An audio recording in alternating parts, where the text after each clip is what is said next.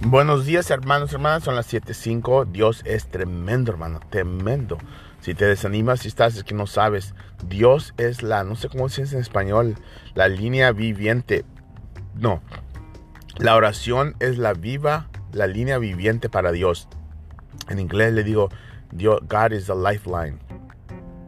Prayer is a lifeline. Oración es la vida, la línea viviente, la línea que vive para Dios. Amén. Es una línea como está conectado con una cosa. Que Dios te bendiga y anímate a las seis la oración.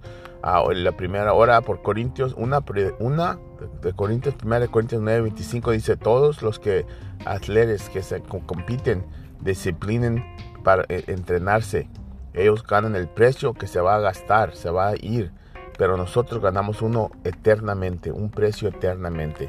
Amén, que Dios te bendiga y aquí estoy para ti, en el nombre de Jesús, ah, dale gracias este día, amén y ten un buen día.